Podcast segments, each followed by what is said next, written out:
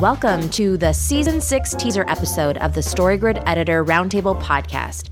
This is a show dedicated to helping you become a better writer following the StoryGrid method developed by Shawn Coyne. Hi, Kim Kessler here. It's currently autumn here in the Northern Hemisphere, which feels like the perfect time for us to be kicking off our next phase of in depth study. Tis the season to embrace change, which, after all, is what stories are all about.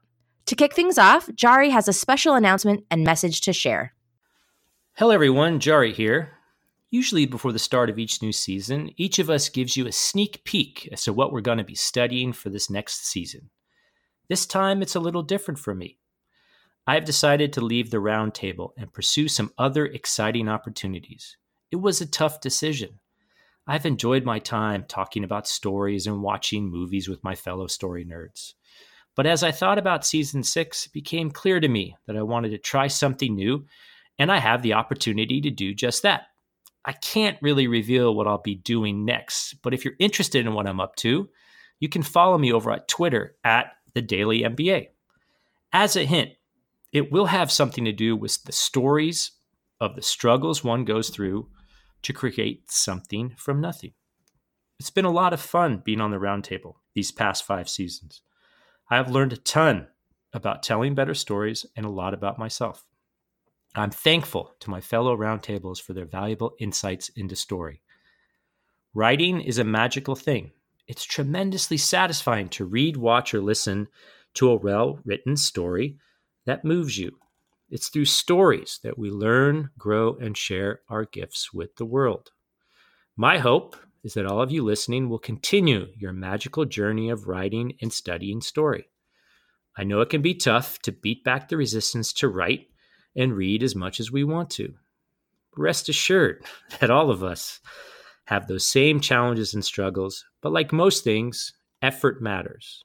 And with perfect effort comes slow and steady results. I hope you'll keep in touch and let me know how the journey is going for you. Again, you could do that over at Twitter at the Daily MBA, or you can go over to my blog, thedailymba.com, and sign up for my newsletter. It's been a wonderful experience to be part of the roundtable. Good luck, Anne, Valerie, Kim, and Leslie. I'm looking forward to my next adventure and continuing to learn how to tell better stories. Thanks for listening and all your support. Until we meet again. Thank you so much, Jarie. We are so excited to see what you tackle next, and I can't wait to read your love story memoir. So, if you're looking for beta readers, please hit me up. Change is hard, but we know it leads to growth. It's been two years, five seasons, 95 episodes, and 75 films. Holy macaroni. That feels really good to say. We've learned so much about the craft of storytelling by studying films, and it's a great way to understand global structure.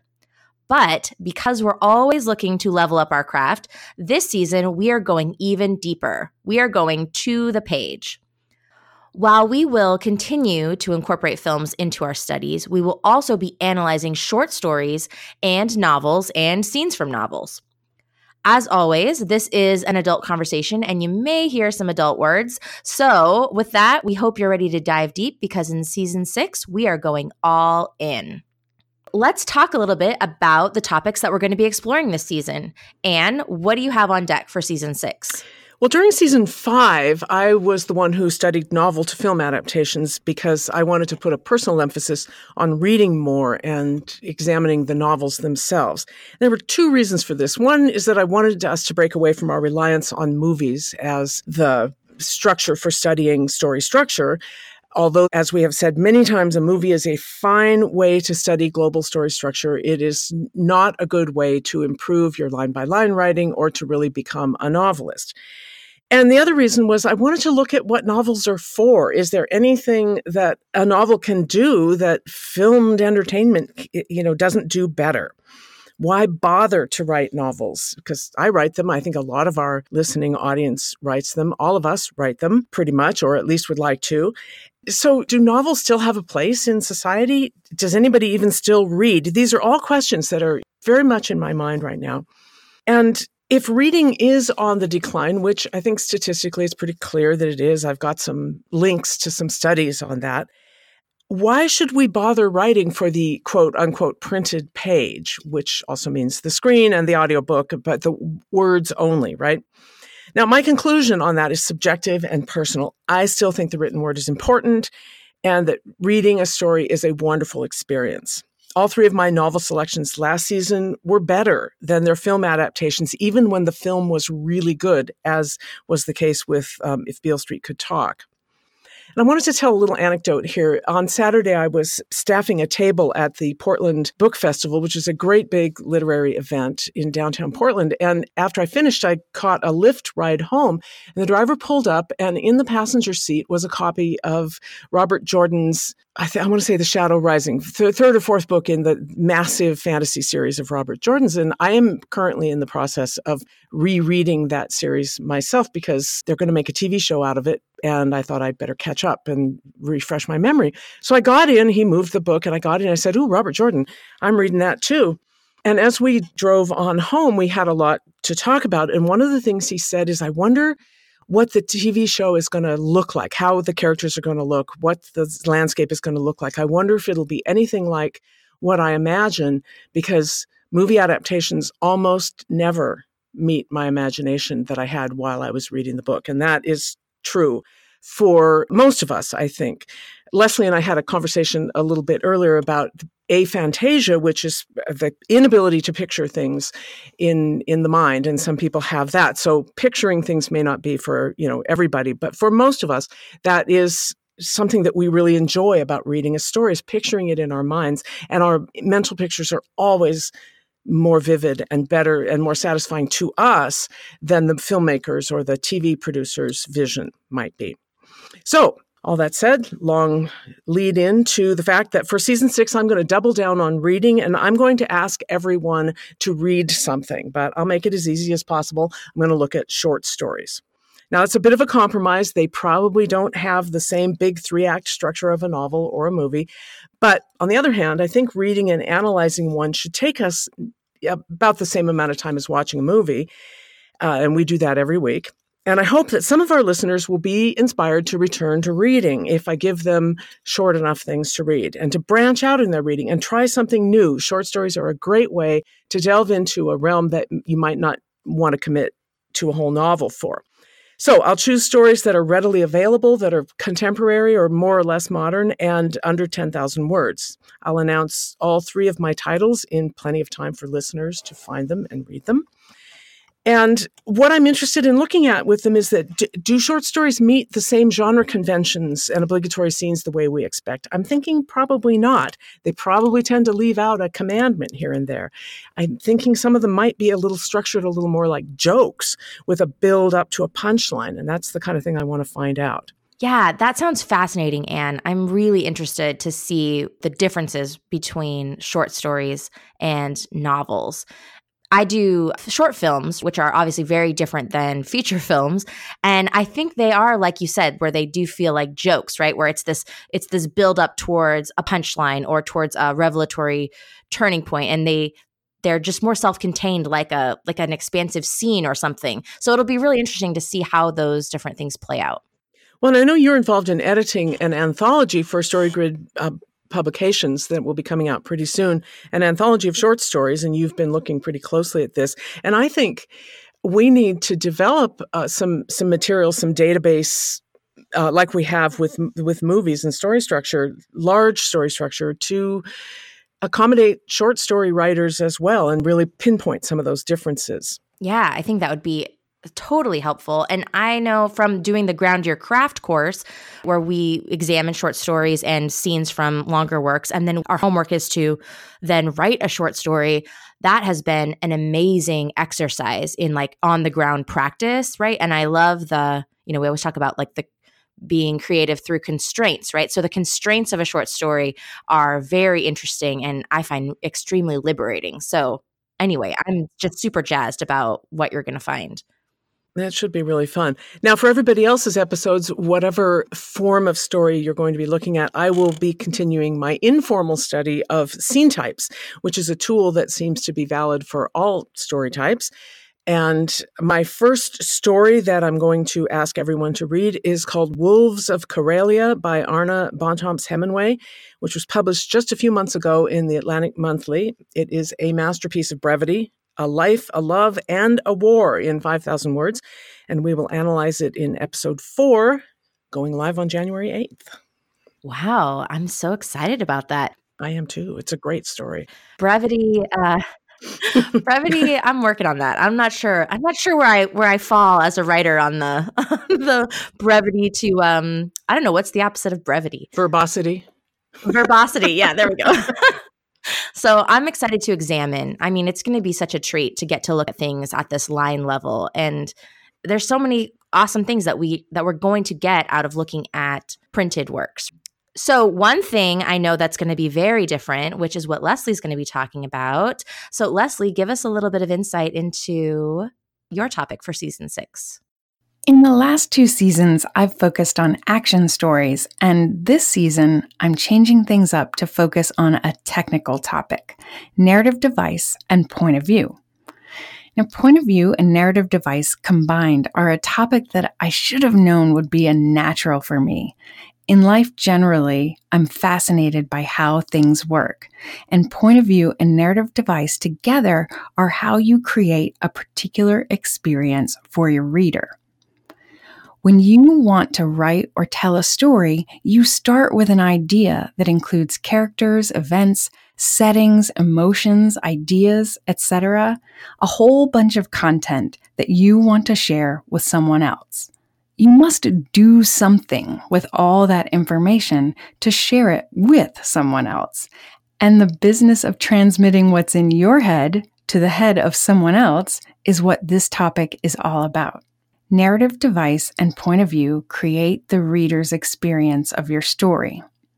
Now, in my bite size episode, I talked about how we can write the same basic story, including the same genre, characters, events, and sometimes even the same controlling idea, but end up with a vastly different reader experience depending on the narrative device and point of view we choose. That's because the material is presented through the lens of the narrative device, which we then translate into our point of view choice.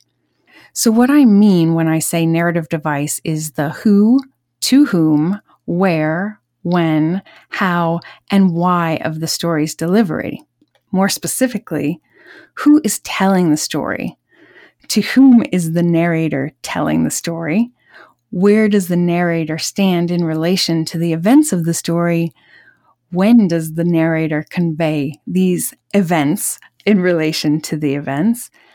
How does the narrating entity or the narrator convey the story to the audience? And why is the narrator conveying the story? Ideally, your point of view choice, first, third, omniscient, whatever you like, should make sense in light of and flow from your narrative device. Again, these two decisions combined create your reader's experience with structure, the scenes you include, the order in which you present them, the words you use to convey them. So not only are these vital decisions, but once you make them, they can help you make loads of other decisions about your story. The more thoughtfully you consider these choices, the easier your life will be as you write and revise your story. I am ridiculously excited for us to dig into this topic. All the things that you've been teaching us about it lately have just blown my mind. And so for us to get to look at it with actual words on the page is going to be really, really awesome. I have a feeling that this topic and the work that you do and that we are kind of conjoined with you in doing in season six is really going to crack open a lot of things for people, things that we haven't understood previously and have our own aha moments about them. I know that I struggle sometimes with translating the story out of my head and figuring out which specific words to choose to literally write the story. So I feel already from being able to listen to you talk about narrative device and point of view has already like really liberated me there. So anyway, I'm just really excited about this and getting some practical tools for figuring out which words to use and that there's a method to it, right? It's not just random, that everything, just like with story structure, narrative device is something that we can plan out and think through and that we should be thinking through. Exactly. And Kim, I have struggled with this in working on the short story for the anthology. So I'm I'm not just seeking to help my own clients. I'm trying to figure this out for myself. And those decisions are really difficult if you don't have an organizing principle. And so that's what we're really talking about here. And of course, since I am in the business of helping writers write great stories, this feels like a very worthy area of study. So I'll explore all of these elements in my three stories this season, which will be films adapted from written material, and I'll be reviewing the written material as well. I'll look at narrative device and point of view in the stories that my fellow roundtablers choose as well. And just to echo what Anne has mentioned, and we've all been talking about lately, is that movies can be useful for looking at narrative device but not so much for translating that into point of view and the decisions that writers have to make on every page. So, studying two different versions of the same or a similar story will also help us identify the experience created by the writers and the filmmakers' choices. My first story is It's a Wonderful Life, which is based on Philip Van Doren Stern's short story, The Greatest Gift. I can't wait to deepen my study of narrative device and point of view and share what I discover in season six. It's a Wonderful Life and The Greatest Gift will be featured in episode one and we'll post it on December 18. I'm so excited that we're watching It's a Wonderful Life and reading the short story, which I didn't realize it was based on a short story. It shouldn't surprise us, right? That these really rich, wonderful stories that we have been turned into film that we love and have stood the test of time are based on thoughtfully written works. But so it's just fun. It's really fun to explore stories in their different mediums. So, Valerie, will you please share with us the awesome topic that you will be digging into in season six? I sure will. So, for anyone who's been listening to the podcast for any length of time, you'll know that I'm writing a psychological thriller. And Look, it's taken me 18 months to crack this foolish story, but I finally have. And in the last six weeks, I'm really starting to gain some momentum. So I am just, I feel a little like the cat's meow right now. so it's a psychological thriller. And I've been using the stories here on the show as masterworks for various storytelling principles. But there is at least one major concept that I have not yet tackled, and considering how crucial it is to telling a story that works, I thought it was high time that I sink my teeth into the forces of antagonism. No, Mr. Bond, I expect you to die. and I just want to say, you wrote the StoryGrid Masterwork Guide to Dracula. I know that'll be coming out in 2020 but that's all about i think that was your major takeaway right? That that's a story about a really great villain right? And that's really why it stood the test of time. So i'm just curious what you've learned about the forces of antagonism while studying dracula and then what else you're really looking to understand about it? I think dracula is one of the if not the most amazing villains in english literature. There's a few other ones like humbert humbert's up there too. And i have to reread lolita which I don't want to do, but I'm going to do it. The, here's the reason I love Dracula so much. Most people today haven't read the novel. So we just know him as a Halloween character, right? But the character in the novel, Stoker's character, has so many dimensions. And even now, 125 years later, we can see him in a very different light than Stoker's contemporary saw him. So I think he's, he's amazing. So I'm looking for villains who are like that with lots of layers to them. So, as amazing as Dracula is, he is one type of villain. And forces of antagonism, of course, cover a whole lot of different types of villains, right? Some are internal, some are external, and so forth. So, I've learned a lot about forces of antagonism from Dracula, but I still have only scratched the surface. So, what do forces of antagonism mean? Well, like I said, some of them are obvious external villains, like Lex Luthor is a good one. But this concept of forces of antagonism goes way deeper and broader than that. They are opponents, they're foes, they're adversaries or adversities, enemies, minions, our inner demons, our shadow side, and Dracula's our shadow side, right? There's the environment, like in The Martian, and so much more.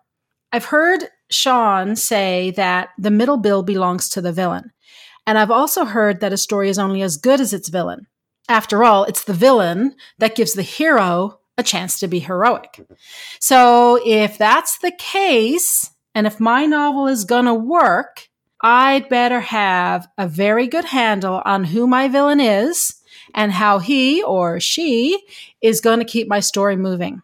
Now, now, I did write a Fundamental Fridays post about the forces of antagonism a while ago, shortly after I became a, a certified StoryGrid editor. And my takeaway then was that one, this is a really complicated topic, but also that the hero, victim, and villain roles are intrinsically linked. And that is something I hadn't realized when I first started that article. So that means to do this topic justice, I'm going to have to examine the relationship between the antagonist, the protagonist, and any victims. It's a big, big topic. And really, it needs its own book. So for this podcast, I'm going to need to narrow my study down to those characters that are similar to the kinds of villains I want to create. Now, I hesitate to say like Dracula because that's going to conjure up an idea of vampires in people's minds. So I'm not looking just at vampires. But when you read my masterwork guide, you'll know what I'm talking about. what I'm talking about is shape shifting villains, right? This is the first one I'm going to look at. So antagonists who take on multiple roles in a story. We did see this in Black Swan, where the mentors and allies were also forces of antagonism. And I'm seeing this kind of villain a lot in psychological thrillers. And, you know, it makes sense because it adds to the protagonist's mental confusion. How can characters, how can someone like Nina Sayer know who to trust or what to believe if her mentors are also her enemies? So, for my first pick this season, I chose the 2014 award winning film Whiplash, written by Damien Chazelle. Now, I absolutely loathe the villain in this story. So I'm curious to find out how Chazelle managed to evoke such a strong emotional response in me. And that episode will air on New Year's Day. Awesome. That is a film I've never watched. And so I've heard lots of things about it. And so I'm really excited about it. But correct me if I'm wrong Whiplash is a performance story, right? Yeah, it is. It absolutely is. It's about a drummer in a, a university music school. Okay. The, I, what I love already, right, is just that the first pick is not necessarily even in a genre that we would necessarily think, ooh, villains, right? Right. Like the stakes are not going to be life and death. This isn't a thriller. It's not an action. Like it's not a horror story. So yeah, I'm really looking forward to this because I know for myself and my clients, we're writing internally driven stories. So oftentimes, yeah, those forces of antagonism are not overt, right? They're not a Dracula esque, right? They're going to be inside ourselves and kind of the passive aggressive person in the office and like, I don't know, parents, you know, siblings, those kinds of things. So yeah, that's going to be fascinating. That'll be a lot of fun. Well, and this is this is the important or one of the important takeaways about this idea of studying masterworks. Yes, you can say, well, if I want to write a story about an 11 year old boy who discovers that he's a wizard, then Harry Potter will be a masterwork for you. However, you can also study a particular aspect of another story to see how that principle is unfolding in the hands of a particular craftsman. So I want to look at how the screenwriter here handled his villain because he's a mentor. Fletcher is a mentor, but he's also a villain and he's he is a nasty piece of work. So while I'm not writing a performance story, so I won't be dealing with any of those you know the the life value that we normally have in a performance story will be totally different core event that kind of stuff I'm going to be focusing in on Fletcher and his relationship with the protagonist, Andrew, and who the victims are as well in that relationship. That's going to be fascinating. I can't wait. For season six, I am studying change, specifically a change in life values. So I'll be digging all into the life values. So don't worry, we're going to cover it. I am obsessed with life values because they are the representation of the universal human needs that stories are all about.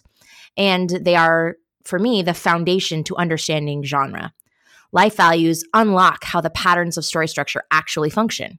I began this study in season four by examining my favorite kinds of stories, global internal genres, and then in season five when I looked at stories that don't quite work.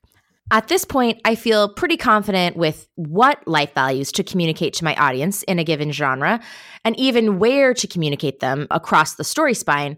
But I'm on a quest to unlock how to communicate these life values. So many times, a writer will intend to demonstrate something to their audience, but it gets lost in translation. Either the information never makes it to the page, or it's delivered in a way that doesn't allow the audience to perceive it. I want to zoom in on specific moments in the story and unpack what is happening and how we know that's what's happening so that I can communicate the kinds of complex, authentic human experiences that my heart aches to tell. To kick this off, I am going to be looking at story beginnings, starting with what I think is the most underrated part of the story the status quo. For me, this is an essential part of a story. It's where the initial state life values are established, it's where we're introduced to our protagonist, her world, and her specific situation. This status quo is established to lead us then to our first major event in the story, the inciting incident. By having a clear status quo, the life value shift that takes place in the inciting incident means more to the audience. There's a clear before and after. I want to look deeply into these elements and see the principles and specific tactics that are at play so that I can use them in my own original fiction. I am making the active effort to craft my own stories in 2020, and I can't wait to apply what I learn and share it with you. For my season six picks, we will be looking at books adapted to film. This is highly relevant for me, as I said, because I craft stories through both prose and film. So it's extremely important to me to understand the different methods that these mediums use to communicate life values. For my picks, we'll be watching the film and we'll also be examining the first 10% of the book at the line level. And I really can't wait to begin. The first story that I've decided to examine is the Guernsey Literary and Potato Peel Pie Society. You can download the free sample pages at Amazon, or better yet, you can read the whole novel along with me. And I know, Anne, you said you're going to be reading with me, so I'm really excited about that. I am, and I'm listening to the audiobook, which is very, very well done. Oh, that makes me so happy. I haven't started yet, so I have to get on it because we're going to be here before we know it. And then the film version is available to watch on Netflix. And this episode, which feels very appropriate because I feel like this story is an absolute gift, will air on Christmas Day. There you have it. The first four episodes of season six are coming your way. We hope you'll dig in with us and challenge yourself in new ways as we change and grow and continue to level up our storytelling craft. Thanks so much for listening. We'll see you next time.